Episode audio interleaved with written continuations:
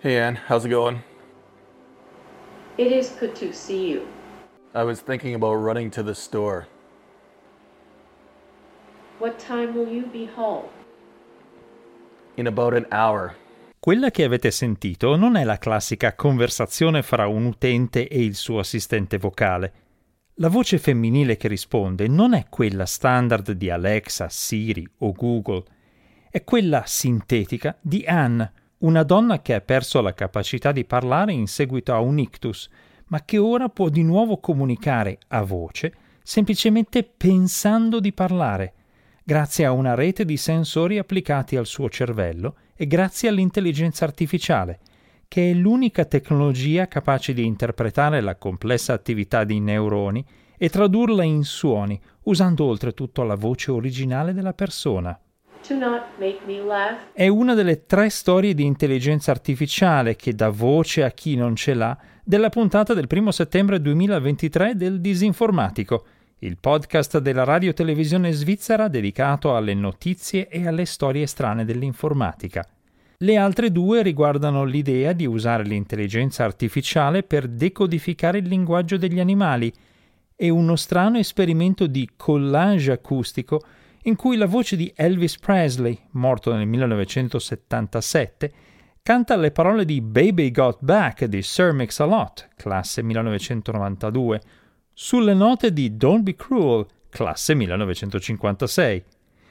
Lasciamo stare un momento il perché di una creazione del genere, perché è molto più importante il come che potrebbe decidere le sorti di tutto il mondo musicale nei prossimi anni. Benvenuti! Io sono Paolo Attivissimo.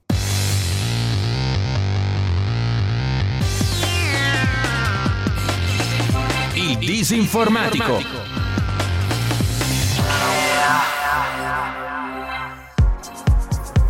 Restituire la voce a chi l'ha persa per malattia è ora possibile, perlomeno in alcuni casi specifici. Lo annunciano con molta dovuta cautela due articoli scientifici pubblicati sulla prestigiosa rivista Nature che raccontano le storie di Anne e Pat, due donne che avevano perso la capacità di parlare a causa della sclerosi laterale amiotrofica e di un ictus. Entrambe hanno una caratteristica particolare. Non possono più articolare parole, ma ricordano perfettamente come si fa. Anne e Pat si sono offerte volontarie per farsi impiantare dei sensori che rilevano l'attività dei neuroni delle aree del cervello associate ai movimenti facciali. Quando pensano di parlare, questi sensori captano i segnali di questa attività immaginata e li passano attraverso un connettore a un computer sul quale gira un software di intelligenza artificiale che li interpreta riconoscendo i movimenti pensati e poi riconosce anche quali suoni verrebbero prodotti da quei movimenti. Questi suoni o fonemi vengono infine convertiti in parole che nel caso di Pat vengono mostrate su uno schermo, mentre nel caso di Anne vengono pronunciate da un sistema di sintesi vocale che usa campioni della sua voce tratti dal video del suo matrimonio e pilota un avatar digitale su uno schermo. I risultati sono notevolissimi Pat è in grado di comunicare alla velocità media di 62 parole al minuto e Anna arriva a 78, stracciando i record precedenti dei vecchi sistemi che si fermavano a circa 15 parole al minuto. Per fare un paragone, una conversazione vocale normale procede a circa 160 parole al minuto, come il podcast che state ascoltando. Fra l'altro, i loro pensieri privati sono al sicuro il software funziona solo quando Pat e Anne immaginano specificamente di parlare. Le apparecchiature presentate dai ricercatori in questi articoli sono ingombranti e richiedono alcuni mesi di addestramento, oltre a un delicato intervento chirurgico per impiantare i sensori, che poi tendono a spostarsi e richiedono frequenti ricalibrazioni, e il tasso d'errore è ancora significativo ma l'idea stessa che basti ascoltare i segnali elettrici di meno di 300 neuroni per riconoscere una funzione complessa come parlare e che sia possibile usare il software di intelligenza artificiale per decodificare questi segnali e captare parole pensate è assolutamente affascinante e promettente. Il principio, impensabile dieci anni fa, è stato ormai dimostrato in pratica Ora si tratta di perfezionare e miniaturizzare questa tecnologia. Ormai da qualche tempo i vari software di intelligenza artificiale sono in grado di fornire traduzioni automatiche passabili da una lingua all'altra, almeno per i concetti elementari espressi senza ambiguità. E da sempre chi ha un rapporto stretto con un animale ne riconosce i suoni caratteristici e viceversa molti animali hanno dimostrato di riconoscere una vasta gamma di suoni emessi da noi umani e di avere un sistema di comunicazione sofisticato. Sarebbe possibile usare l'intelligenza artificiale per creare un traduttore che capisca per esempio il gattese, il delfinese o il cincese? Sì, perché le cince, a quanto risulta dalle ricerche, hanno una comunicazione sonora incredibilmente complessa e flessibile e ce l'hanno anche i cani delle praterie, con vocalizzi specifici per comunicare concetti complessi come la donna con la maglietta blu è tornata. A prima vista insegnare a un'intelligenza artificiale un linguaggio animale non sembra un problema insormontabile. Esistono software di traduzione fra lingue umane straordinariamente differenti per suoni o struttura, come il cinese e l'islandese, e il metodo tipico di addestramento di un'intelligenza artificiale consiste in sostanza nel prendere tantissimi dati di una lingua e dell'altra, quello che si chiama in gergo un corpus, e poi lasciare che il software trovi gli schemi e le correlazioni. Il successo esplosivo dei traduttori automatici dopo decenni di fallimenti dei software di traduzione basati su vocabolari e regole di sintassi e grammatica è dovuto in gran parte a questo approccio dai a un'intelligenza artificiale un corpus di qualche petabyte di dati e ti tirerà fuori qualcosa di interessante. E procurarsi qualche milione di ore di registrazione di conversazioni di gatti, delfini o cince non sembra particolarmente difficile. Ma in realtà non è così semplice. Per addestrare un modello linguistico servono anche altri due elementi. Il primo è una comprensione almeno elementare delle correlazioni fra le due lingue, un cosiddetto corpus parallelo, una sorta di stella di rosetta che faccia da ponte e indichi come si dice per esempio cibo, sole, pericolo nelle due lingue. Senza questo corpus parallelo l'intelligenza artificiale può riuscire lo stesso a fornire traduzioni accettabili, ma con molta più fatica. Il secondo elemento è la cosiddetta struttura concettuale latente, come spiega Noah Goodman, professore di psicologia, informatica e linguistica alla Stanford University in una recente intervista a Engadget, nel tradurre da una lingua umana a un'altra diamo per scontato che certi concetti, come per esempio uomo o donna, esistano in entrambe. Non possiamo darlo per scontato nelle lingue degli animali, per i quali magari la distinzione fra uomini e donne è irrilevante come lo è per noi la differenza fra alligatori e coccodrilli, e senza questa struttura concettuale il problema si complica.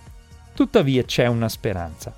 Se i suoni degli animali vengono registrati in modo multimodale, ossia includendo anche il contesto, con informazioni come le condizioni ambientali, l'ora e il periodo dell'anno, la presenza di prede o predatori, allora è possibile usare l'intelligenza artificiale come ponte linguistico fra umani e animali.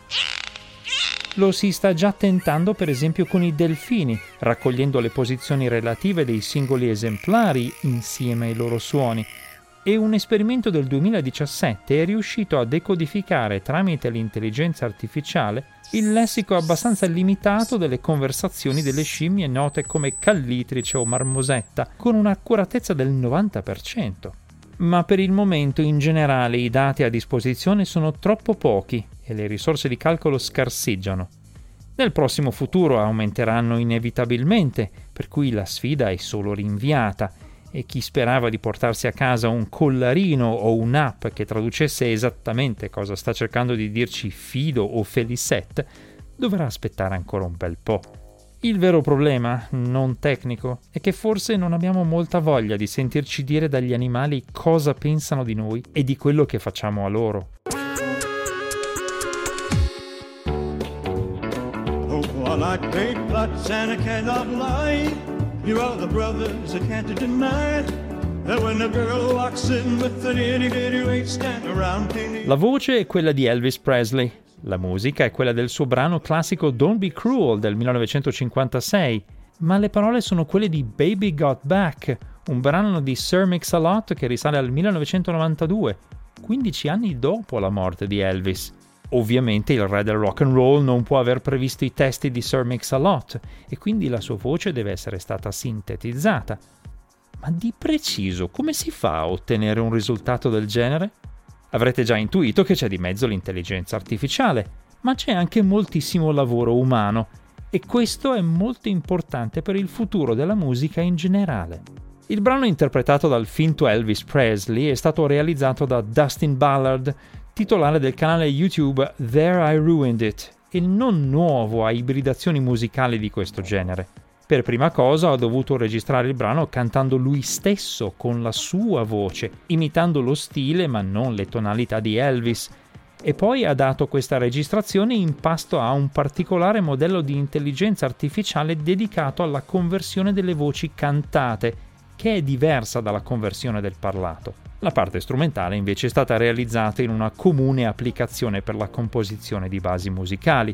Il convertitore però ha bisogno di campioni accuratamente selezionati della voce che deve produrre e quindi è necessario prima di tutto procurarsi una serie molto ampia di registrazioni di alta qualità di quella voce, isolate dagli strumenti musicali di accompagnamento, cosa non proprio facile da ottenere. Su Discord ci sono comunità dedicate specificamente alla creazione di modelli vocali di persone famose e Dustin Ballard ha usato uno di questi modelli, realizzato da Michael Van Forst, per la sua canzone dimostrativa.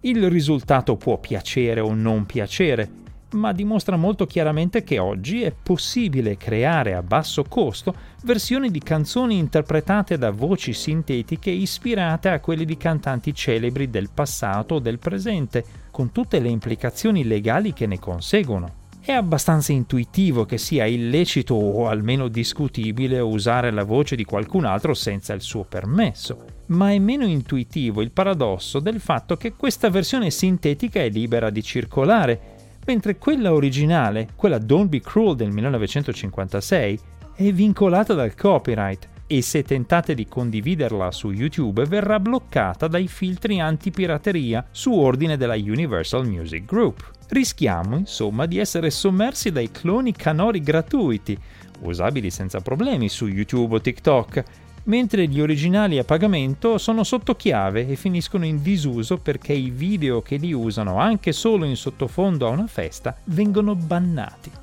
L'esperimento di Dustin Ballard rivela anche un'altra questione sulla quale ci sarà molto da discutere, il ruolo dell'intervento umano nelle creazioni sintetiche di questo genere. Il mese scorso una giudice federale statunitense ha stabilito che le illustrazioni generate dall'intelligenza artificiale come per esempio quelle di Midjourney, non possono essere protette dalle leggi sul diritto d'autore, perché in queste produzioni manca completamente la mano umana.